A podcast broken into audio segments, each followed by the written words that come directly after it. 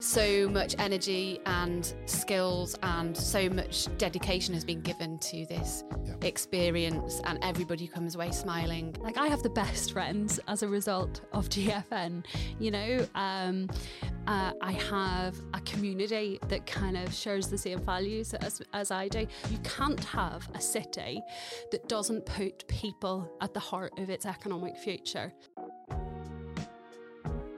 Hello and welcome to our third episode of Soup in the Loop.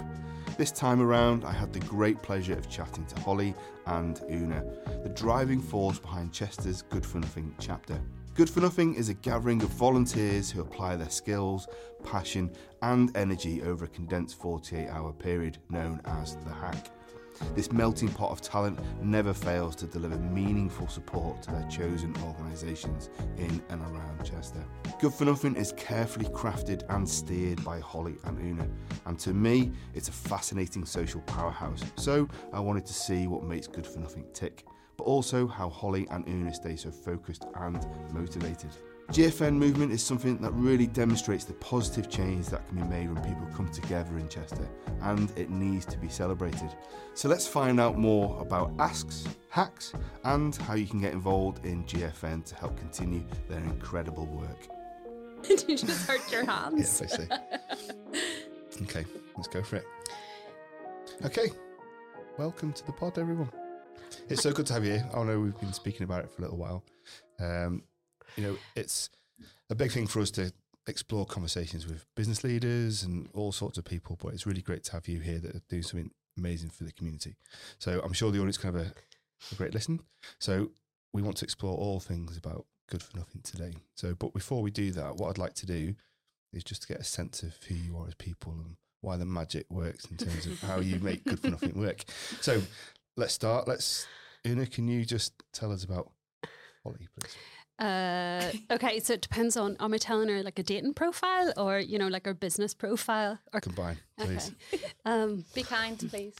Well, she's a bit of a force for good, isn't she? I saw Holly. How would I describe Holly? A pocket rocket who does good for nothing. But I think it's really important to remember this is all a side gig. You know, it's like this is a voluntary role that Holly has done. You'll know Alice who started it to begin with, and then Holly came on board quite quickly. And they've been like, you know, she's transformed it. You know, I knew her in the early days of it, but not the beginning, definitely. And I think that drive, that force for positivity and change and is really at the core of who she is as a person. And I think she's pretty special.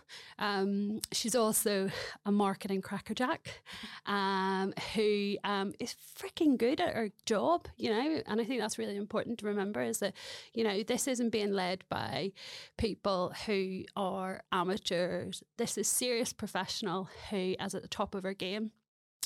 Who's using her skill set to do good for nothing. There you go. How would you follow that? Do you want to write my dating profile? Yes. Yes, definitely. Oh, God. So there's a lot in there we want to sort of break down in terms of like it being a force for nature and the energy to continue to deliver. Because you've been doing, how long have you been doing Good for Nothing now? It's been a long time. So, it was towards the end of 2013 that Alice Rose Elliott started GFN Chester. Yep. And I joined her a few months after that. And it's been going nearly, it'll be 10 years next year, won't it? So. Oh my God. Yeah, we're going to have to plan a party. We're going to have a big party. Mm. I should also add, if I am doing a dating segment, you know, like she's very outdoorsy, it likes climbing mountains. And at one stage, volunteered with Loch Lomond Rescue. There we go. Very good. You, no end to her talents. So let's return the favour then. So let's paint a picture of Una for us. I mean, I'm not going to be quite as eloquent, but you know, Una talks about me having and Alice at the beginning, you know, transforming GFN, but actually having Una on board has been an absolute godsend. So you came on board, how long ago was it? Oh gosh, well I joined GFN in 2015 and then like was very involved at that point, but then I can't even remember. No, but a good a while. 7 years perhaps. So Una I mean, there's so many hats, I can't even count them that she wears. There are so many hats. But her energy and drive for everything she does is always at the forefront. And anybody that knows her feels the energy radiating from her pores. She works for University of Chester, Deputy Director of Partnerships, and also an educator with specialisms in, let me get this right, theatre and conservation. Very interesting combination there. You can elaborate if you want at some point, Una. But yeah, Una does all sorts of other things in and around Chester, for Chester, for various communities. Christmas dinners, Lem Sisse project. So, you know, it's a good ground for us to start from in terms of how do you make it work. Mm-hmm. So let's go into Good for Nothing. You know, I quite often talk about it to people I meet as well. I've hands up, I've not been for a long time, but I was, you know, part of it kind of, you know, from the start in terms of I did go to some hacks, so I know it quite well. But I always find it quite hard to really encapsulate it, you know, very simply. So how do you do it so when you meet someone on the street, I'm part of Good for Nothing? What's that? Right. Well, I think I'd say that we are a collective of creative volunteers who accelerate positive change in Chester. That's in summary what we do.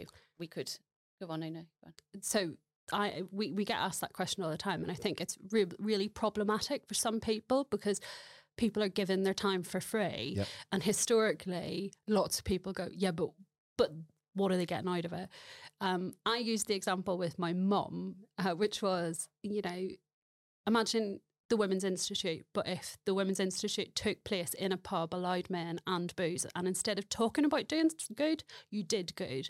And that's really, at its core, is about people using their expertise and talents to accelerate positive change. And that's been really special. Definitely. And I think the other unique part of it is that we will only apply our skills for ventures and organisations that couldn't otherwise afford us. Yep. So that's where we have really made a dramatic yep. impact on various projects that yep. we've supported. So let's just wind back a little bit, because I know that, you know, you're probably used to telling us what the elevator pitch is, but when you say it, it's like, well, actually, what is it? Let's break it down really into like the fundamentals of what the organisation is. You've got a mission, clearly, but how do you go about that, doing that month to month, year on year? What is it physically and theoretically? Well, we break them down into, there's kind of two parts to what we do. I'll go through the first part, which is the quickest bit, which is socials. So we all get together and we make connections and we meet like-minded people. And from that, friendships and relationships blossom and we all help each other. The second part, which is the primary purpose of GFN, is that we hold hacks, which are events that can be for 4 hours on a weekday evening through to 24 hours over a weekend, where we hack a problem. And we hack and ask. So at the beginning of the hack, we'll have a question that by the end we hope to have answered. And it's worth, like, that word hack.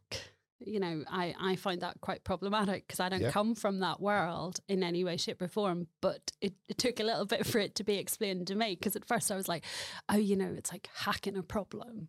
Yeah. You know, you're unpicking it. It comes from that gaming, computing culture, you know, and you know, that's fun. I remember the first hack I ever went to, and it was like, stop talking.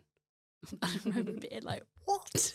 And it was like, start doing. So if you want to come and have a chat, we're not the organisation for you. Mm-hmm. You know, if you want to come and hack and help yep. and produce assets yep. for, you know, an ask, then that's who we're looking for, and that's what we're trying to achieve. Yeah. Because there's obviously a really tight community, which is great. And then there's a fantastic brand and fantastic mission behind the whole thing. But there's a certain language that is very familiar to you guys. Let's just break it down. What okay. defines a hack for you guys? Well, it's a workshop, I think. It's a workshop over a certain amount of time, which has different elements to it. So we all get together at the beginning, and then we might post-it note ideas and brainstorm. And then we'll go off into breakout groups and work on various threads. And then so we'll come back who's together. We? So what we'll do, a really good example is to tell you about our most recent hack. Yes. Okay, so we were approached earlier this year by Chester City Baths, and who, if you don't know, are a bit of a Chester icon, an untapped gem in the city centre, who are really struggling. And it's run by a committed collective of volunteers, just like GFN. And they were really struggling. So Holly and I went and met the team, and they didn't really understand. They'd been told by various people in the city, reach out to GFN, okay. Yep. And they were like, who is this GFN? They didn't even know what GFN stood for. Yep, yep. So they reached out to us and we met them. And kind of what we're doing when we meet them is asking questions, and that's something Holly's really good at, yep. is like sitting people down and getting to the nuts and bolts of what their issues are. That's right, and we'll tailor a brief together with the organisation we're helping, like Chester yep. City Baths, and we'll say, right, what is the ask of all these people that are going to come and help you? And then throughout the day, we'll try and answer that through this workshop. Yep.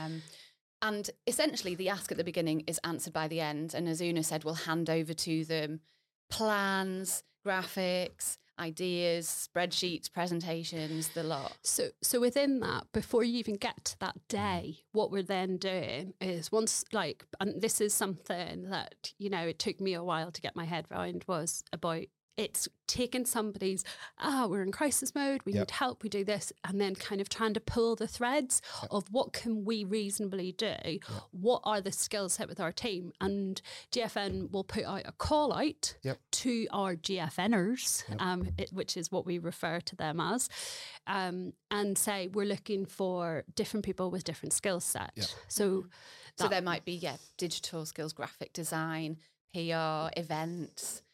We try and include as many skill sets as possible, but yep. it will always be tailored to that venture and what they need from us. Yep. So this hack, we were looking for people who had back-end web development skills. Okay. We were looking for people who had funding experience, from marketing and PR backgrounds, yep. business planning. So one of the things I was going to say then, obviously, from the very start, unless you apply your skills very, very well, and take that panic, we need help, and define it into a very clear, attainable ask. Yeah.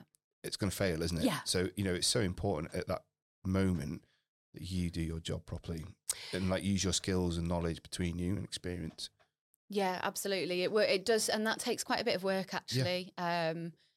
We've spent, days and weeks getting to know the venture that we're helping, really, as Una says, pulling at the threads and trying to figure out which parts of this challenge that you have can we really give value to and, yep. and help you with, and so it then becomes a written brief that we write, yep. Which gives our GFNers who want to take part. We send it out a few days before the hack, and we say, this is the background, this is about Chester City Baths, these are the challenges, and this is the question, the ask that we're going to ask you to answer yep. by the end of the day. I hope you don't mind me asking, do you create that brief in line with what you know what your hackers are and abilities, or do you challenge the people in all directions? Both. I think the thing with the City Baths hack was far-reaching. Okay. So we knew that we were going to need new GFNers. So we were going to need to do quite a kind of aggressive social media campaign. Like,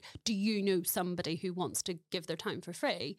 Do you know somebody who has a background in funding? We were really pushing certain skill sets that perhaps we knew traditional GFN members didn't have. Yep. And I think we probably wouldn't have got away with doing that a few years ago, but because I think GFN has got quite a lot of credibility, and yeah. that they were able to advocate on our behalf, and we used our social media platforms yeah. to reach out to different potential yeah. Hackers. Yeah. That's right, and we picked up quite a few new yeah. GFNers who came along to the yeah. hack and help.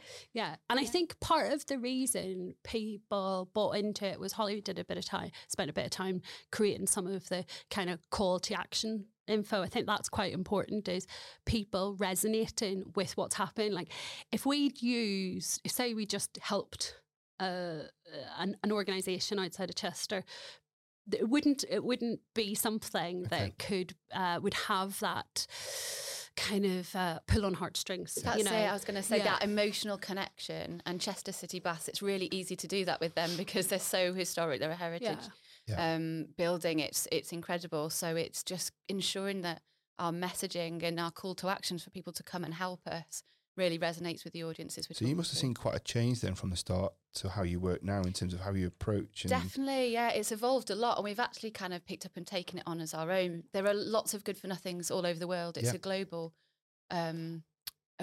project, but really we've really picked it up, and the Good for Nothing founders have let us do this. It's been brilliant, and we've really shaped it into our own. So the socials didn't exist before we came along, and the way that we plan out the hacks, as you say, with these briefs, kind of deviates from their usual process. So it has evolved for the better. We keep evolving. Mm-hmm. We've talked already about things we might change in the future about how we operate. I think because everything operates on a very much like hand-to-mouth basis. Yep. Most of the time, nobody gets any, money for doing anything. Most of the time, people are, the only benefit is you get some really nice food and you get a couple of beers for your hard work. But in terms of like the longevity of us as an organisation, but also about supporting it in terms of, you know, its sustainability, we're looking at like how can we kind of almost create like a manifesto for GFN Chester to kind of go, well, what are our core principles? Because we talk a lot, lots of people reach out to GFN and say come and help, and I would say about 60% of the time we say no. Right, okay, interesting. And we say no because, not because we don't want to help, but because one, capacity, there's two of us who are kind of leading on it, but also because it has to be compelling for people. Like Stu, you're a busy man. You know, if you're going to come and give up your Friday evening and a Saturday, you want to be doing something that's worthwhile. And if we're supporting an organisation, you're going to go, well, I want to make sure that they couldn't pay for me to come and do this. And that sounds a bit... That's kind of part of the deal is you feel like you're doing good and you're giving your expertise. You say before, you need that connection, don't you? The hearts and minds for people to be really involved in it. So you obviously with City Baths, then you got a brief defined, you reach out, but you need to find a location to do it. Or did you do it usually we would, but we did it at the bath because they had some great spaces we could use. They've got conference rooms upstairs. They've got a great bar that we spent a lot of time in. And they've got a swimming pool. Yeah. And they've got two swimming pools. So they gave us their space, which was brilliant. But usually we will have to kind of beg, borrow and steal and then go out cap in hand to ask for venues. And there have been some amazing supporters of us that have given space for free. You know, Andrew Davey at Industries, one that comes to mind straight away for hacks. The Common Hall, a lot of the socials. Popcorn. Common Hall were phenomenal in terms of like, particularly pre-COVID, like they not only gave us a space, they gave us food and discount on beers for people for socials, you know. I think that's the thing that I think is particularly special about GFN is the willingness of the hospitality industry. Like we had sponsorship for the City Baths project from Liquor and Co. in Chester. I don't know if you know Mouse, but basically I abused Mouse social media in order to him to do good by giving us some cash. So that meant we could then pay Kate at Peak Sandwiches, and she gave us a discount on food and drinks. Bear Bakery gave us round the corner. They gave us croissants, you know, so everybody, it's not just the hackers. Could have brought some croissants with you. I know, sorry, they're just next door, aren't they? But yeah, the generosity and the goodwill has been incredible. And that is, you know, 9 years of working in Chester and building a brand and building that reputation that we've got now is so valuable to us because we don't have any money. So it's probably been quite hard to build that brand then because you haven't got the ability to sell yourselves. It's just word of mouth. That's it. It's just gradual word of mouth, and that's really how we get more people involved. It's usually a friend of a friend comes along to a social. Matthew came to your last. Matthew Denton came to it. So I spoke because he's one of our clients, HSS. So good. I said to you, you should come along. Oh, thank you. It's exactly he said that.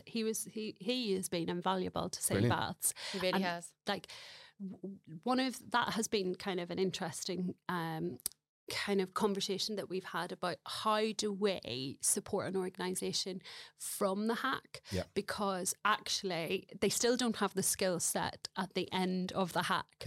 So we can hand over a set of assets and go, there you go. Yeah. But they don't know how to build it. They don't know how to do that. So one of the things that we've agreed with City Baths is like and asked hackers, and there's no obligation of a hack for anybody to give any more time. Sure. But like Matthew's a great example of like he grew up using the baths. Right. Yeah, of course. He became a lifeguard in the baths, and now he's this amazing web, developer and understands all sorts of things that I have no clue about, and has been such an asset. And there is no way that they could have afforded to have paid for that service. Yeah, for sure. And so we've done follow-up hacks, mini hacks with them. Yeah, great. Mm. So that's one of the things I remember from the start. It's like, having an amazing hack, get the ask is answered. Yeah. But then what happens then? What do you get feedback, and did they go run away and do it or not? Or that's the kind of the missing bit, then, isn't it? You wanted to definitely, sort of it is about following it up and communicating it, and I think that's something that we can do better. It's just such limited resource between Una and I, as we've got full-time jobs. Absolutely. But yes, always we always try and communicate what happens after the hack. Yeah. And you know what, the Chester City Baths, about 90% of the people in the hack wanted to continue to support and help them in some way. So, because they probably set up then as an organisation ready to take more support on externally, whereas maybe some wouldn't. Is that fair to say? I think like I think the Storyhouse one is a good example that we were talking about the other night. Is that you? That it what tends when it's done well, GFN is a catalyst for an organisation, and different unlike Chester City Baths, Storyhouse had lots of people. Do you want to? Yeah. So the Storyhouse hack was called "It's Story Time," and their community engagement team reached out to us to say we're opening this amazing space in Chester. We kind of know what audiences will feel comfortable walking in through the doors and using it, but how do we reach the people that wouldn't feel comfortable coming in? How do we get to them? How do we reach? And so that was what the hack focused on. And it was also about making the space as accessible as possible so that people who were a bit nervous about coming in felt reassured. Great. And so we got a really diverse range of people in to do the hack. People with various challenges around their site and kind of like learning challenges. So what came out of that was a set of really stunning pieces of graphics, which then went on to inform. It went onto all the maps around Storyhouse. It went onto the walls so that people could be guided around the space really visually using icons. Yep. And that actually contributed to an award that was won for accessibility at Storyhouse. Okay, wow. And Storyhouse then continued with that graphic designer who designed them and paid them to continue to do that work. So. Nice. So though we can't promise that that's going to happen, there's so many different opportunities out of them. And I think that's a really important point is for us, people don't get paid for giving their time, but this is almost like, a calling card for individuals. Yeah. And we say that like we should be encouraging organisations in Chester to use local creative individuals and organisations, and for us that's been really special. Yeah. We did a foodie hack which was about reaching out to the independent community, independent businesses across Chester who were really struggling with footfall before COVID happened. Yep. And we ran a hack that was all about how do we encourage people to visit the local independent restaurants. And what came out of that was then used by Chester Bid, some members, various other people, all contributed to creating an app that was paid for and commissioned. Who was the... The council, wasn't it? Yeah. Paid for that. Yeah. And so came together and went, okay, this is brilliant. This let's test this. And the Hunger Games app came out. And I think that was really special because what it was saying was, do you know what? These are great tools. And we do actually say this isn't about you getting free work for people. If you want to commission people, you've already got this free, consultancy. Mm-hmm. But you can then take that. And those opportunities must be arrived from your kind of network in the background and the brand developing. It doesn't organically happen. You must be really pushing that through, I think. I think we push for getting the right expertise round the table at Hacks. I think, you know, we had a conversation about we will always endeavour to be inclusive as an organisation, but actually that doesn't mean that GFN is going to say, yeah, everybody should come along. That's why we target very specific skill sets for our Hacks. Come along, do a social, get involved, listen to speakers, be a speaker, contribute, network. But we want people to be taken seriously as the professionals that they are. I didn't realise there was such kind of orchestration going on. It's almost like quite a lot. It's like kind of obviously everyone come in if you do something of a day job, but you have an opportunity to do something slightly different. It's just more of a community. But yeah, absolutely, that's right. Our first prerequisite for anybody that wants to join Good for Nothing Chester is that, and excuse the swear word, that they give a shit about Chester. They need to be passionate about it. They need to care about it. So that's the first one. And then secondly, we do, when they sign up on our Good for Nothing Chester website, they complete a form that where they can describe themselves and their skill sets and what they want to bring. And there are some GFN things, skills they can select as well. So there's doers, makers, creators, thinkers. And when we come to planning our hack, we'll look at what the ask is, and then we'll have a think about the skill sets that we need around the table.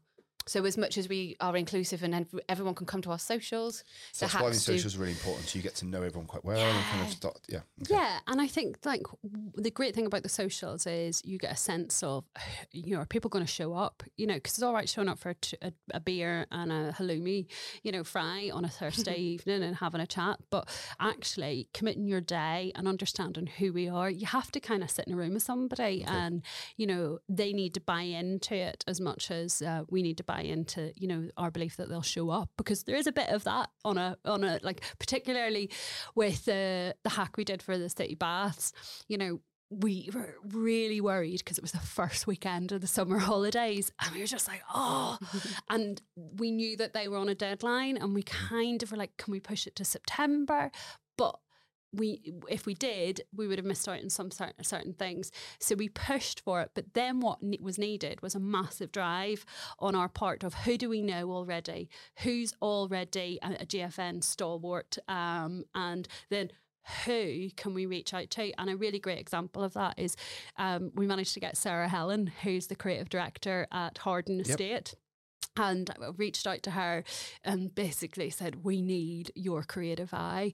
We need your vision. And she had never been to a hack before. She was a bit apprehensive. Okay. She wasn't sure, you know, that whole, you know, am I really going to be an asset? And my goodness, she blew our minds away. She showed up on the Friday. She said, I don't know if I can stay for the whole period. And then was like, absolutely threw herself into it, and not just the ideas but the kind of assets she produced throughout that day. And you know, that's somebody at the top of their game who has massive pressures in their own work but got involved, bought into what the City Bath stands for and what GFM are trying to do.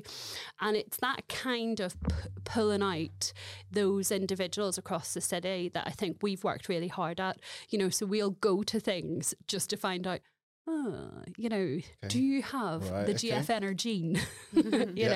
Are you willing to show up and be counted? You know, and not everybody is, and that's fine. Yeah. You know, if you don't buy into the concept, you know, because some people are like, no, I can't afford to give you my time for free. And that's absolutely fine. Mm-hmm. But some people are like, oh yeah, I want to give back. And the time is right for them as well. And sometimes, like, some people will dip into GFN, like you said that, like Andrew Davey has been like a massive champion of us over the years, but life happens. And so people, you know, it's not like we are ticking an attendance and going, you know, Stu, you've not been in 6 months, you can no longer attend a social. You know, it's about people giving their time when they have the capacity to do so. Yeah, because we want people who come to the hacks to be fully focused on it, fully committed and motivated, not thinking about having to get away in, you know, half an hour. We do want to be flexible, though, and it is that passion and that energy that we always see, that always, like, at the end of every hack, our minds are blown, because so much energy and skills and so much dedication has been given to this experience, and everybody comes away smiling and just that rapport that you build by working together with people and really seeing their skills come to the fore is just fantastic. You just love it. Like the anxiety that we have beforehand is ridiculous. The night before is the worst. But we've sold like GFN to people who already think this is a really weird thing. People are collectively going to give up their time to help us. So you're going, yeah, of course they are. And then you're going, how many sign-ups have we got? And we're going, oh, we need to do a call out. Or people, life takes over and people have to pull out because shit happens. Yeah. Mm-hmm. And so there is a nervous, you know, sleep. Are people going to do what they've said they'll do? So I guess it's not a case of like you hope people turn up and that organisations get what they get. You really want to deliver what they need. Yeah, exactly. And we put a lot into ensuring that the people that have signed up are aware of when it's happening, and we'll do lots of reminders, and there will be a drop off, you know, 10-20% will drop off because life has happened, and we always kind of bear that in mind when we're looking at the numbers we get in. So we usually will add on a 10% margin to it to make sure we've got enough people. So it's a very well organised oil machine, isn't it? It's getting there. Yeah. I mean, 10 years in the making, we're getting there now. And I think what we've learned over the last, particularly since COVID, because we've learned a lot about how each other work, which I don't think we had a real understanding of, and understanding that what Holly's skill set is very different to mine, and her knowledge and expertise of GFN is going to outstrip anything that I can say, you know, in terms of, because, you know, she's been there since the beginning, but I think there's a real appreciation for each other in terms of what we bring to that conversation. Totally. We compliment each other a lot, and that's compliment with an E and an I, actually, because that was a great Bumble profile earlier. But we are like chalk and cheese, and it works really well. People don't think that works, but we support each other, and we have dramatically different skill sets, and that really helps when it comes to planning these kind of hacks and events. I think we're definitely that's helped us be kinder to each other, like, in many ways, you know, because I think when you spend so much time with another person, you get to sense, you know, there's that whole leadership thing, isn't it, about, you know, building a team. And for me, you know, there's no point in building a team that looks and sounds like you. For me, the best thing about Holly is that she brings another dimension to every conversation. She knows the ins and outs. She knows how to, you know, PR and market the heck out of things that I don't even think about. So, you know, she is the go-to, you know, kind of Girl Friday for anything to do with that. And I think for me, like, I'm probably the more pushy person with regards going out and basically nagging people to give us some money. You're brilliant. You're so connected with everybody too. This is where I completely lack that, is you just know everybody who is anyone in around Chester, and you get stuff done, you make connections. I mean, it's, you know, part of your role is Deputy Director of Partnerships at Chester Uni, so you are at that higher level, and you can converse with people at that higher level, and it really brings something to what we need, and it's what's been missing. I will abuse any friendship to get stuff for free for GFN is basically the crux of it. So do you think there's a kind of a benefit to like the makeup of Chester and the size of it, and the kind of, you know, a lot of people are saying it's small, there's no opportunities, but actually it feels like because of the size of it, everyone is well connected, everyone's passionate about what they do, but there is still challenges to tackle, so which gives us an opportunity, I guess. Yeah, I think that's completely right. I think Chester is the optimal size for an organisation like us, who relies on word of mouth, connected partnerships, and from a brand awareness perspective, it's great because it's not a huge city like Manchester where we want to be known, and we've really managed to kind of carve out a space for ourselves in the creative community, and that was the original reason we existed, was because there was that gap in the market for a creative community to come together and make change happen. And I think this, like, when we've spoken to GFM members, you know, in the past, you know, like some of them have said they went to traditional networking groups, and they were like, oh, this isn't me. You know, none of us are sat here in suits right now. You know, I have quite a serious job. I've never worn a suit for that job. But, you know, they wanted to find the others. And I think why GFN has thrived in that environment is because people wanted something else. They wanted to find like-minded people who shared the same values. And I think that's the really special thing is when you come to a social, you know, we've got 18-year-olds to 70-year-olds who come to GFN, and they all share the same values of, you know, caring about where you live and wanting to do good in those communities. And that's kind of, for me, why it's thrived in Chester. Like we've reached out, we've been in touch with like GFN New York, and you know, it's huge, and you know, they've had, you know, probably big successes, but in terms of longevity and growing, you know, GFN Chester has grown every year, and people have remained loyal to us. And I think that's because there is that kind of core kind of community of people who live in and around the city. Very good. I was kind of thinking, is there a bias towards the creative industries, creative people still? Or is that something you're trying to address? Because I guess that an ask is usually around delivering, you know, kind of, you know, problems around marketing, what you know, I've said before with the BAF in terms of plan and website development. Are you looking for people that are more rounded in terms of like finance or to join as well? Yeah, definitely. It definitely did originally start as kind of creative specific. And so then you've got your foundational skill sets there, marketing and PR and design and photography and film. All the fluffy stuff. Don't you say that. The creative focus. But certainly we're more and more aware of the need to branch out and to get a more diverse skill set in, because, you know, funding and finance, business strategy, these are a lot of things that come out when we're sat with a venture, taking a brief and working out how can we help you. That comes out. I think that I'd not thought about that. It took me about 6 months before I joined JFM because I remember thinking I at that point was lecturing in creative arts, and I didn't think I had the skill set to be a member of this brilliant group. I was like, and I remember that hesitancy of going to the first thing, and I just was like, oh, these people are all really cool and creative, and I don't have this skill set. And so I'd totally forgotten I'd felt like that. There was massive anxiety for me about going, which is really strange because I don't normally feel like that, but I think the socials help with that. Yeah, definitely. And that is a thing. We are aware of that hesitancy around, like, am I the right fit? Have I got any skills that someone's going to want? And I think that's where I came up with you need to give a shit about Chester. That's all you need to do. If you have passion, you will give us the energy and you will have skills. If you know about Chester, you'll have the skills.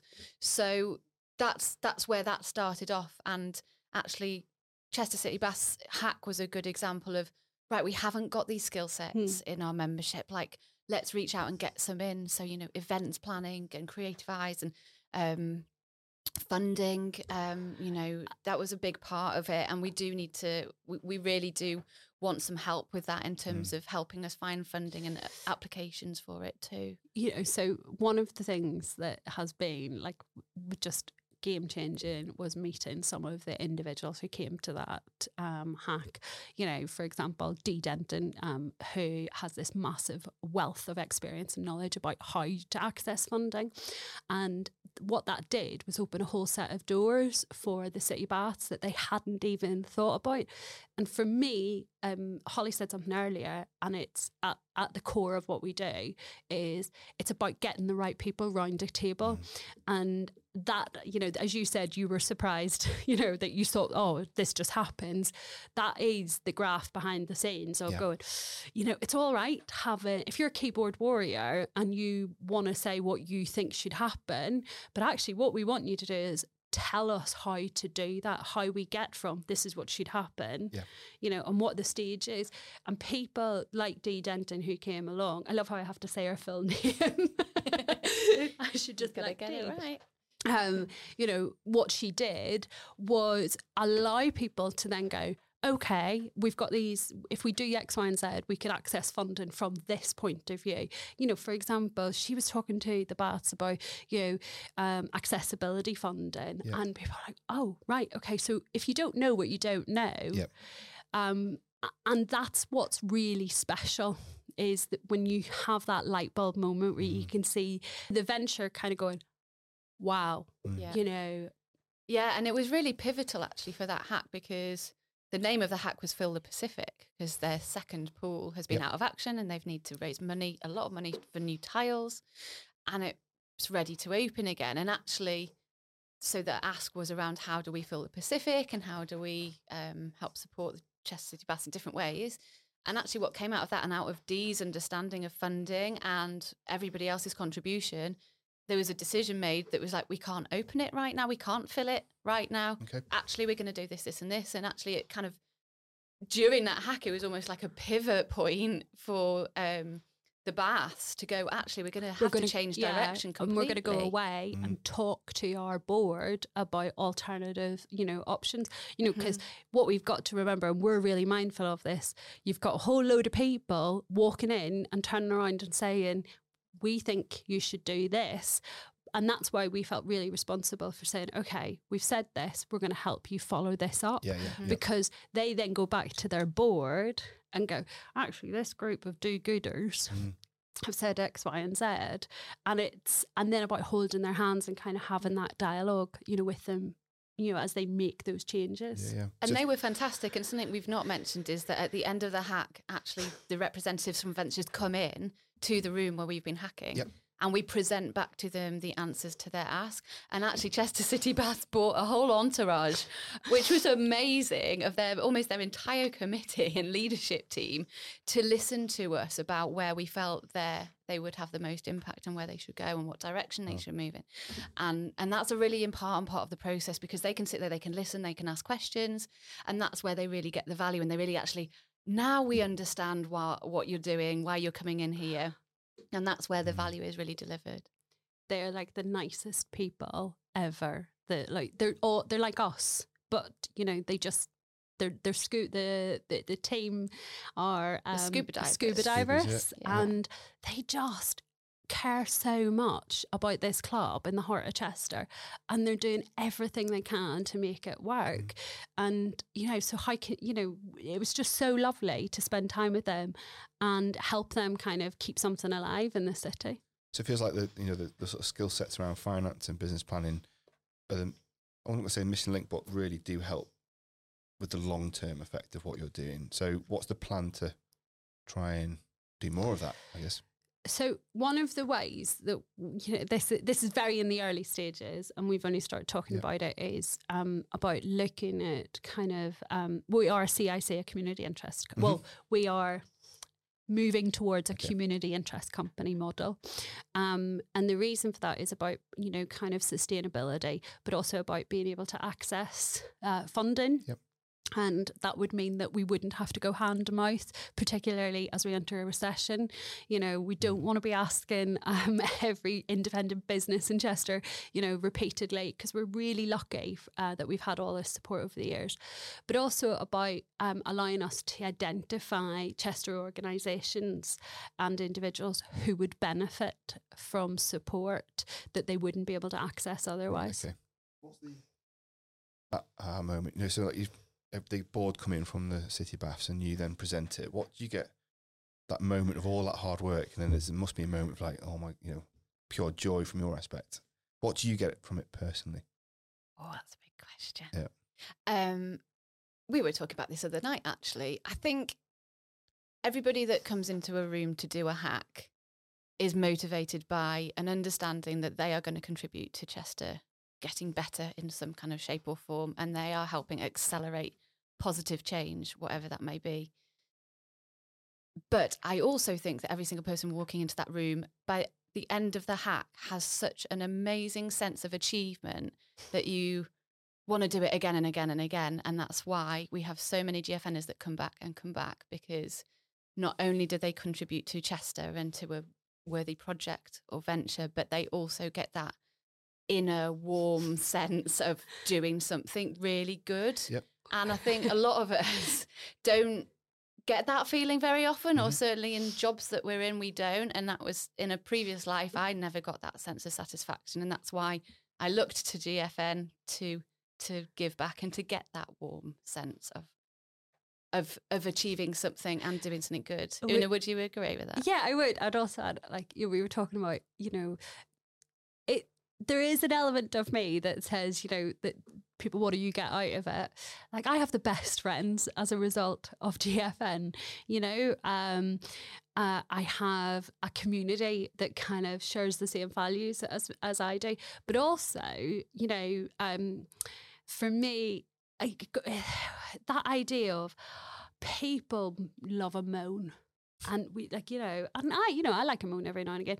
But what's really lovely about GFN is it's making a positive difference. So as Holly says, at the end of that hack, you're kind of going, I've done good today, you know. But we were laughing about is being a member of GFN, you know. An element, is there an element of altruism in it? And I was like, I feel like, you know, because actually what's been really lovely about some of the projects is freelancers have ended up getting work out of it. Yeah. And for me, it becomes kind of like a closed economy. You know, it's about supporting our independent and freelance community in Chester.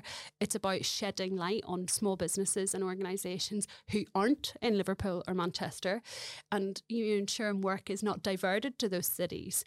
And for me, that's quite important, is that I want Chester to be recognised as a creative community where you can have a thriving career. You know, I work in education. I see regularly my students at university moving to big cities because they think that's the only place that you can have an interesting, you know, and creative, you know, job. And that's really something we should be proud of, is that something like GFN is contributing to people putting down roots, building those connections. And for me, that's what I get. I get out of it is about the connections with other people and knowing that you're helping shape the city that you live in. I can't follow that. No, it's a very worthy cause, isn't it? It feels like you've built something so big. It's like, do you feel a bit kind of daunted by how you're going to protect it? Or is it you're just so pushing forwards, we're enjoying it? Does it ever come into the foreground? I think you're very good at remembering purpose. I think it is always important to come back to purpose, isn't it? And I think there's so many opportunities to go off on tangents with this and to explore other ideas or do it differently. And actually, always in the back of my mind is going back to why we exist and what we're here for, and just ensuring that core purpose that we are accelerating projects in Chester is a really important one, because we do get distracted a lot for good and for bad reasons. Yeah. And it's staying on course is the important thing. And we remind each other of it, you know, quite often. We'll have a think about and go, are we wearing too many hats right now? Yes. Yeah. How do we get back to basics? And how do we keep our GFNers engaged? You know, there's COVID, for example, you know, that's 2-3 years without a single hack. Yeah. You know, in person, we did an online hack, which was brilliant. Walk, Ride, Thrive. It was about getting people using active travel, but it wasn't the same as sitting in a room with pens and paper and Post-it notes and getting creative like that. But I think that was one of the first times we kind of realised how differently we worked, because I had gone on. We'd gone online at university, and you were like, you know, is this going to work? And I was like, yeah, it'll be fine. And that's my general default. It will be fine. But what was brilliant was we reached out to this absolutely legendary GFNer called Cassia, who's got expertise. She's a graphic designer and gamification of apps. So. Yeah. And she introduced us to Miro. And the Miro board, and we started using, you know, different types of technology and bringing people together, and we ran a hack. But what was to keep people engaged, we reached out to Popcorn in Chester to see if they would make kind of drop-off packages. Okay, yep. So we did this random thing where every GFN, and we had like 18 people sign up. We had 3 GFN members, GFNers, who then did these random drop-offs across the city to people, and in them they got like GFN like bags of goodies that had like beer, all sorts of things, chocolates, and it was like you'd get a random knock on your door. And then, we were all in a Zoom room, and someone would like on their screen look behind them, and their door would open, and Sylvie's there, just got off her bike with a little goodie bag in her hand. And it was just, we just tried to make it more interactive and engaging, because we did appreciate that people during COVID, people sit in front of their computers all day, every day, in front of screens, on Zooms, and actually we're asking people to be on Zoom for 7 hours on a Saturday. You know, it was a big, big ask. And it was a really sunny day. It was a lovely day. We were cursing, which was like, because we were thinking if it rains, it'll be great because nobody can go anywhere. But actually, you could have had a lovely Saturday in your garden. Yeah. But the results of that were phenomenal, and the assets that were produced were then used and created to kind of promote this active travel agenda within the city. You know, so I think you're very good at reminding me about purpose. Mm-hmm. And I think Holly and I talk a lot. The one thing we disagree on is Holly loves a voice note. Oh, okay, yeah. I love a voice note and absolutely hates them and refuses to listen to them. I don't even listen to them anymore. I can't handle them. So if you're part of the voice note culture, you know, I'm not going to be in your gang. I'm a hard pass on the voice notes, unfortunately. Yeah. Do you know what I think? People value their time over yours. Holly's not too bad at this. I'm quick. You're quick, to the point. But some of our friends will leave 2-minute voice notes, and I'm like, "Are you for real?" I think we talk a lot. You know, during COVID, we bubbled together, which was much, yeah. And when we were allowed to see other people again, we were like, yes, come on. So we would, it was great. That cemented our relationship, didn't it really? Did. It was, we you know, that kind, and I think that really did actually, being really honest, it was that kind of connection over COVID where we were talking most days and thinking about ways of how we could engage the community, but also do it authentically. Mm. We didn't want to just be like, come and join us, you know, for X, Y, and Z. It had to be something good that got our community back together. And I think that's it's the only reason it works. If we weren't great, genuinely, I don't think you could do this if you weren't great friends with the other person, because it would feel like you're doing a job. Yeah. But actually, we hang out, we go for dog walks. You know, I don't even like dogs. And I go on dog walks with her. Annie's a special one. Yeah, genuinely, I hate dogs and cats and... you know, so she tolerates a lot by just hanging out with me for a start. Yeah, it's big, my dislike of animals. But so. I mean, it's a huge undertaking. It's not going to work unless you've got, you know, a great relationship, isn't it? What is on my mind is that kind of you obviously have got a great mission and you're very well grounding yourselves and learning and developing it. Do you share that knowledge and expertise with other parts of Chester or organisations at all? Because I'm assuming that the way you approach stuff, your culture and your positivity, there's a lot of people out there could benefit from it outside of Good for Nothing. Is that something that kind of maybe you'd think about in the future? So this year we were asked to do a TED Talk, and I ended up being the person that did it, but behind the scenes was Holly, and I think that. Kind of the whole ask of that was very much about, you know, instead of being a keyboard warrior, you know, the next time you think about complaining, you know, go and find the others. That was our big ask of that.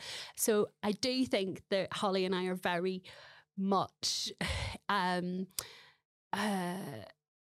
of driven by purpose. You know, I don't think I've ever done anything because of, you know, the title or the, you know, the job or the money. It's always been about purpose, and we've spoken a lot about that, about why, you know, Holly's freelance career, you know, the brand she works with, it's, you know, it's not just I'll work for whoever, it's about what they stand for and those shared values. And that's what you get. If you're working at the top of your game, you can do that. And I do appreciate that not everybody has that. So I think when we're in Chester mode, I think being an advocate for what GFN stands for is really important to both of us. And we did something last autumn, which was Project a Hero.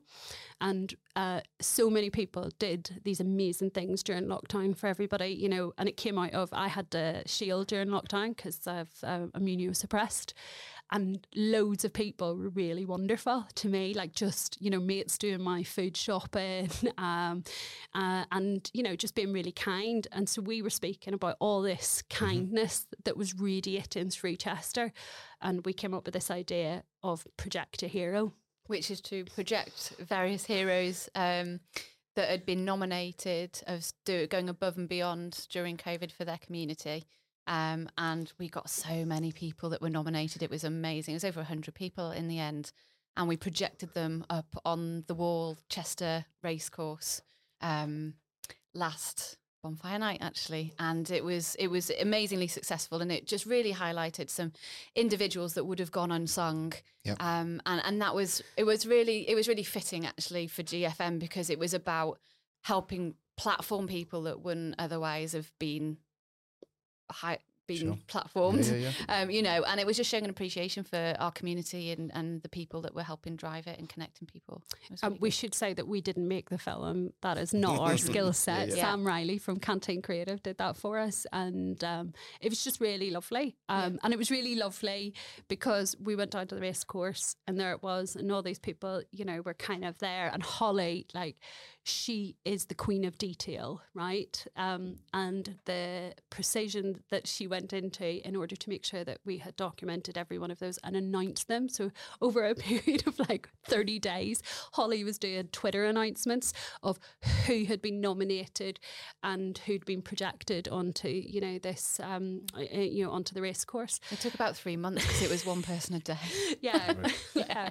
You know, so which was great. Yeah, it was lovely. Yeah. But you know, that's you know, those kind of things are really important to us about celebrating others and celebrating people making a difference, be it in, you know, their community in Blaken or Hull, or, you know, the individual who is, you know, striving to do good. And they might not have anything to do with GFN.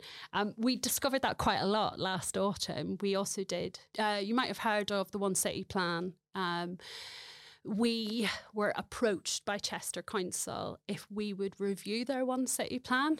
And basically, we said yes. That's the short answer. Yep. It's the 15-year plan for how Chester was going to develop, and it was created in 2012. So last year was basically halfway point, wasn't it? And that's when they said, we just want to make sure it's still on track. It's still, you know, meeting the criteria, that all the actions are still relevant and important to the people of Chester. And as soon as we said yes. Reluctantly at first, I'd gather, yeah. Yeah, we very much. So it's a distraction, I guess, from the cause? But no, more about... was this our role to evaluate the strategic plan for the future of the city of Chester? And, you know, it was in the second lockdown that this was all, you know, November 2020. And we went back and forth, but we realised that we could collaborate with other GFNers. We could pay some freelancers to do work for us. And we could shed light on individuals who would otherwise go unheard. So eventually our... kind of moral, kind of brain took over, and we went, we feel like we should do this. We better have. We'll probably be quite good at it, so let's do it for the greater good. And it did. It worked out. And the other thing that I think worked out really well, because we were commissioned by the council and the Chester Growth Partnership, and they wanted us on board because they appreciated the richness and depth and diversity of the networks we were connected with, and they knew if we were to consult with the community, we'd get some really diverse and interesting and important answers, mm-hmm. and actually we managed to achieve that, and that's something that we've been really proud of. So you got a great response, didn't you, from the service? I suppose this is where, I think it's probably one of the proudest professional moments I have, even though, it's not to do with my day job. And we've both talked about that. There was an original scope, as Holly has spoken about. And then because we are adopted Cestrians, neither of us are from here. Holly's Welsh, I'm Irish, but we are definitely lovers of Chester. We kind of felt, well, we're all in right now. So if they'd hired an agency from Manchester, they would have gone, here's the job, this is what we're doing, and end of. But what we did was end up going, every conversation ended with, who else should we hear from? Who else needs a platform? And that came about from Holly and I talking, if we're going to do this, then we need to find out who are the seldom heard, who are those communities whose voices aren't represented. Because if everyone looks like you, sounds like you, then you're not going to make a difference. And the big challenge was that as we were planning how we were going to do that, lockdown came in, and which meant that we couldn't deploy all of the different ways we wanted to communicate with people face to face, because you get so much more out of a one-to-one direct conversation sat across the table from you, Stuart, than you do on a Zoom call. And so we worked really hard to work around that. And we took a long time over it. I mean, in a good way, we were really careful and we were really diligent, I think. And we managed to we had 5 different approaches. So we had an online survey, we had an organisational response form, we had Ludicology who came in to do work with young people and families and how they navigate the city. We had Zoom workshops, we had Zoom one-to-ones, we had a huge array of different communication channels, just in the knowledge that, it was really going to be hard to get people around the table. For me, that was the really special point, was when we got Ludicology involved. So Ludicology are a Chester and North Wales based play consultancy, and they do phenomenal things, and we'd reached out to them to initially explore the concept of how young people and families move and spend time in the city, and they were going to create these kind of points where people could stop and interact, but actually COVID happened and we couldn't have people hanging out in the town centre, because the idea was it would start in 2021. So the way in which they pivoted their work was phenomenal. So they created these maps with children, young people and families, which showed their journey from home into town during the lockdown. And these beautiful maps were created that told the stories of how those young people and their families were spending time in the city and what they valued. They were amazing, weren't they? Because I'm pretty sure they developed an app which used GPS to track their journey. And as the children moved around the city, they took photos, which then were linked to the point at which they took that photo on the map. Mm-hmm. And then they came up with these amazing visuals, didn't they? Yeah. We showcased the outcomes a few months later, and they were absolutely stunning and really interesting. It was so special seeing the chief exec of the council reading these maps. Yeah, I was going to say, but they blew their mind. And that was just this phenomenal thing that for us, that was what we brought, was those different ideas, and that, how do we engage people who wouldn't really want to engage? We even did a young people workshop where we went and actively did a call out, if you're between 3 and 18, please, we want to do a workshop with you, and just giving those young people that platform, not for us to speak on their behalf, but for them to be heard on the same level as the chief exec of the Countess of Chester, was phenomenal. And for there to be an acknowledgement that we weren't representing the young people's views in this city. And if we wanted young people to stay in the city, we needed to start thinking about their needs and their wants and desires. Wow. So what was the big takeaway then from that big challenge that, you say you hesitantly went into? Looking back, set a deadline and don't move it. And when you say that that's what you'll do, that's all you do. Don't allow for scope creep. Yeah. Don't suddenly go, okay, we'll do this and this. A really good example of that is so originally we'd kind of planned that this would go from, this date, COVID threw that out the window. So we then were okay, how do we do these workshops online? So we designed a workshop and we designed an organisational response. Everything upped its ante at every point. But we had, you know, because Holly said earlier, we have this ask, which is, and our ask at the end of every conversation was, who else should we talk to? That was both brilliant, but also an absolute bloody nightmare because at the never-ending loop. Yeah. But like, for example, one of our conversations and one-to-ones was with Susan Gilby, the CEO of the Countess of Chester. You know, she gave, like, if anybody deserves a third attempt at trying to meet somebody, she did, you know, and she was so generous with their time. But the insight she offered as one of the biggest employers in Chester and about her vision, her kind of philosophy of how she wants the organisation to be run was just so insightful. Like for us, we've said this a lot. You know, one of the things she said is about prioritising, you know, suppliers who live locally, you know, about using that inclusive economy kind of strategy, but also about looking at, you know, young people. And one of the things she said to us was, if we just thought about children and we thought about their needs, this would prevent a lot of the later life care that I'm having to address right now. And it's that kind of conversation that is just, wow, actually, you can't have a city that doesn't put people at the heart of its economic future. Because it's not okay. The 21st century has kind of told us, you know, if you want economic success, you need to put the people on the planet first. And I think that came through every conversation we had about this desire for us to do more and do better. And sustainability. Do you want to talk about it? I mean, yeah, sustainability was a huge theme that came out of the consultation and wasn't something that had kind of been thought of or flagged in the past, really. It touched upon the original One City Plan originally touched on environmental sustainability, but economic sustainability, social sustainability wasn't in there. And the rallying cry from almost everybody we talked to was around prioritising, looking after people and the planet and sustainability. And in fact, the way that the council actually picked up this feedback and the way that they've outlined the various actions that need to happen, every single action has an associated set of sustainability goals. The hope and the vision for the new One City Plan or the refresh plan is that every single action that is driven forwards is driven by sustainability and has to achieve those SDGs that are against them.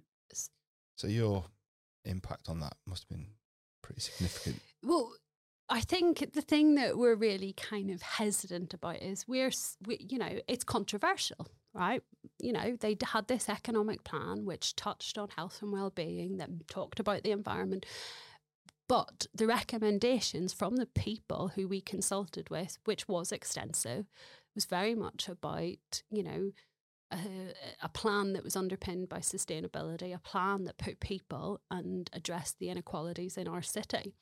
And I think there is a misconception about Chester, which is that it's this quite affluent place. Mm-hmm. And when we were talking and feeding back, we were talking about the inequalities and access to opportunity. And some people, even in the council and, you know, positions of responsibility, weren't really clear on that.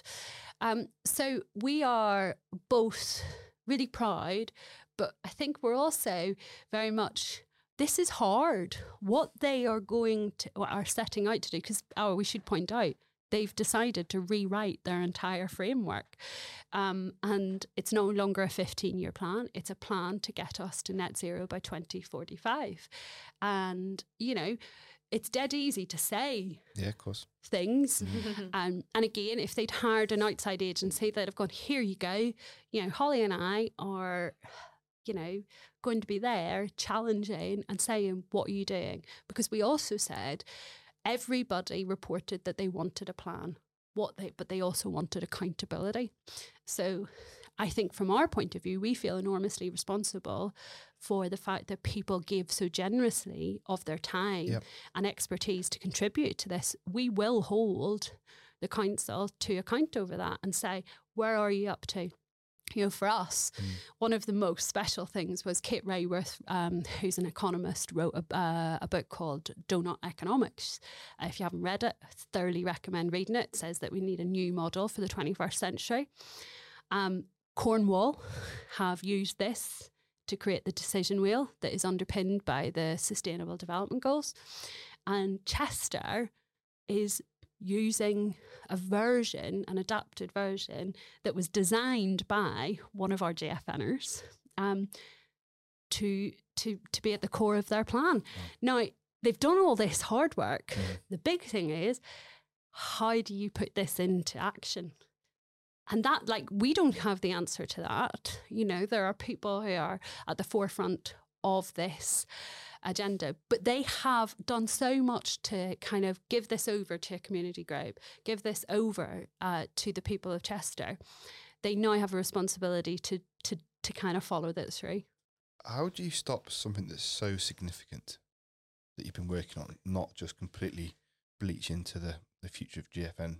Because, you know, you're going to see it separately, or you're going to see that your future hacks and stuff are always going to kind of be bleeding into that role or keeping accountability, or is it very separate? Very separate. Yeah. We've kept it completely separate for those reasons, in that GFN's core purpose is accelerating projects in Chester that couldn't otherwise afford us. But when you're picking people to work with or to... Yeah, the ventures is interesting. So we have done a couple of things for the council in the last kind of few years, and we work closely with them because we need to. I think everybody understands that you have to work with your council, not against it. That aside, we're really proud of the diverse amount of projects and ventures that we've helped. And going back to Chester City Baths was a move for us to really get back to what we do best as a collective. And I think, like, you know, there are small organisations that have been helped by GFN, like Mini Makery, that Holly's worked quite closely with, about helping people have a start-up idea. You know, it doesn't need to be this big high-profile, you know, project like Chester City Baths. It can be something that is, you know, two individuals who have this great concept, who want to do good. And Mini Makery wanted to get kids to enjoy nutritious food. So Ellie and Kate that run the Mini Makery, you probably know them, are just these fantastic women who decided to kind of put their careers aside and focus on helping kids eat healthily through playing with food and having fun with food and drawing on their kind of creativity, making art out of food, making potions. And they came to us and we... we supported them. We went to Watercup Cafe and had a really good hack for them there. The other group that came to mind was Ludicology, that we've mentioned, of play consultancy. They came to us. They were one of the first hacks that we did on our... Hack, yeah. Were you there? Yeah. The sunny day hack, and we helped two different groups then because it was a full day. So we helped Bridge Community Farms, which is still going and doing really well, which is brilliant, and Ludicology. And these are kind of our catalyst projects, really, where we set the wheels in motion and support and give them a kind of catapult towards where they want to get to. I remember that catapult, and I was like, what now? How do I follow? It's like, you know, I want to know it's doing good. Obviously, I know Mike and obviously... You know them now, yeah. But yeah, they came to us right at the beginning when they were, you know, teaching and had this vision of what Ludicology could be. And we supported them throughout the day with kind of like marketing, a marketing plan. And one of us gave them social media training. And, you know, we really... really proud that we kind of helped set them on their way, and now they're this amazing organisations that working with the likes of Chester Zoo and Storyhouse and big groups like that to do their thing and achieve what they set out to do. I think that brings us back round quite nicely to what are the future hacks then? So what's the next ask? Do you know? We don't know. And that's quite exciting, because otherwise there is an element of me that goes, I don't... this is not my job. You know, so there's a loose structure, and it's about people, what they need from us. You know, we're very responsive to that. I think it's... So the structure's the socials, but necessarily the hacks come when they're ready and when they're right. Yeah, that's right. Yeah. It's quite organic in that way. So for the last 9 years, we've done 28 socials and 18 hacks, so about two a year. And they can be kind of sometimes very close together or very spread apart, depending on who comes to us. We've got a kind of a waiting list, as it were, of different people that have approached us over the last year or two. Yep. And because it takes so much energy, the planning of a hack, we have to focus everything on that. And I think we're still like at the tail end of supporting Chester City Baths. We've still got good work to do with them now. We've got maybe another mini hack. We've got to make sure that they're, standing on their feet and feeling really comfortable with where they're going. And then we'll look at the list and we'll have a think about the next. It's the responsible thing to do, isn't it? Not rush it. You've got to be right. That's it. Really... It's got to be right. To be a legacy and for it to be sustainable. And those are kind of key criteria for who we help. And I think there's a thing about, if we did one of these every 2 months, people would be like, oh, this is a business, that's not what this is about. So the idea of doing two, hacks a year feels manageable for people, but also it feels manageable for us. And you said something earlier, which was about, well, where did that project end up? The thing that we're really mindful about now is about being really clear with ventures. Like, you have to have the capacity to either financially support this going forward or access funding to be able to take this forward. There's no point in you, Stu, given your expertise or you recommending us to your people within your community if it can't be taken forward, because otherwise it feels a bit like a waste. And occasionally that has happened in the past, not because they haven't valued it, but because they haven't been equipped with the kind of skill set or the time, because generally people are really pressurized, and so they've not been able to dedicate the time that's needed to move things forward. And that's something we're really aware of, is making sure that, we are valuing GFNers' time and that they're doing something valuable. Good. So what's from this conversation and for you, what's the message to people that, oh, this sounds pretty epic? Where do people follow what you do? You mentioned Twitter. How do they find you? What's the next steps for trying to get involved in GFN? Yeah, I think, firstly, thank you very much for listening, and we'd love to hear from you. I would ask the listeners of this to take on board what we've said and really have a think about how they might be able to help us and Chester, whether that is as an individual, if they want to come along to a social and say hi and see what we're all about, if they are an owner of a venue that they'd like us to have a hack in or social, if they are an expert in funding, if they can contribute in any way, please just reach out to us. And they can do that by searching Good for Nothing Chester, and they will find us on lots of different platforms, and we welcome anybody to reach out to us and come and get involved. Yeah, you've got to give a shit and get in touch. You've got to give a shit about Chester. And don't be afraid, From your experience, you said you were... I'm very aware of something. We're not wallflowers, right? Holly and I, and I'm definitely the louder of the two of us. But I think be brave. We are the most welcoming. We are the most inclusive in terms of chat. So don't feel like if you don't know somebody, come to a social, come and get involved, because we'll hold your hand and we'll give you a beer, non-alcoholic if necessary, And I think that just be brave and believe in yourself, because, as I said earlier, I've had the best fun. Doing hacks. I've had the best crack. And come and do something. So come and take action. Don't be a keyboard warrior. Don't have a moan and don't do anything about it. Come and have a voice and make good change happen. Yeah. And something special might happen. Let the magic come to you. Very good. Well, I must say, I think Chester's extremely lucky to have you both as part of the community and leading some amazing things that are going on. So thank you for being here, and I wish you all the best. And I'm sure we'll be involved. Thank you so much for having us in this amazing studio space. Like, we've just come in and just been wowed by this space, haven't we? You make really good coffee. Good coffee. And I've got a bourbon biscuit here. Yeah, I'm loving the fact that has sat there the whole way. I've just been conscious not to eat it. But thank you. Yes, Stuart. Thanks for having us. I've got one last question. Mm-hmm. Who should we hear from next? You've said the word. I don't want to steal the phrase from you, but What do you think? I feel like... Let's do one each. Okay. Do you want to go first? Well, I'm gonna say you should speak to Don Ferris, who runs Trashy Trails, because we were just talking about him. I love that. She's I nicked it because he's doing amazing work.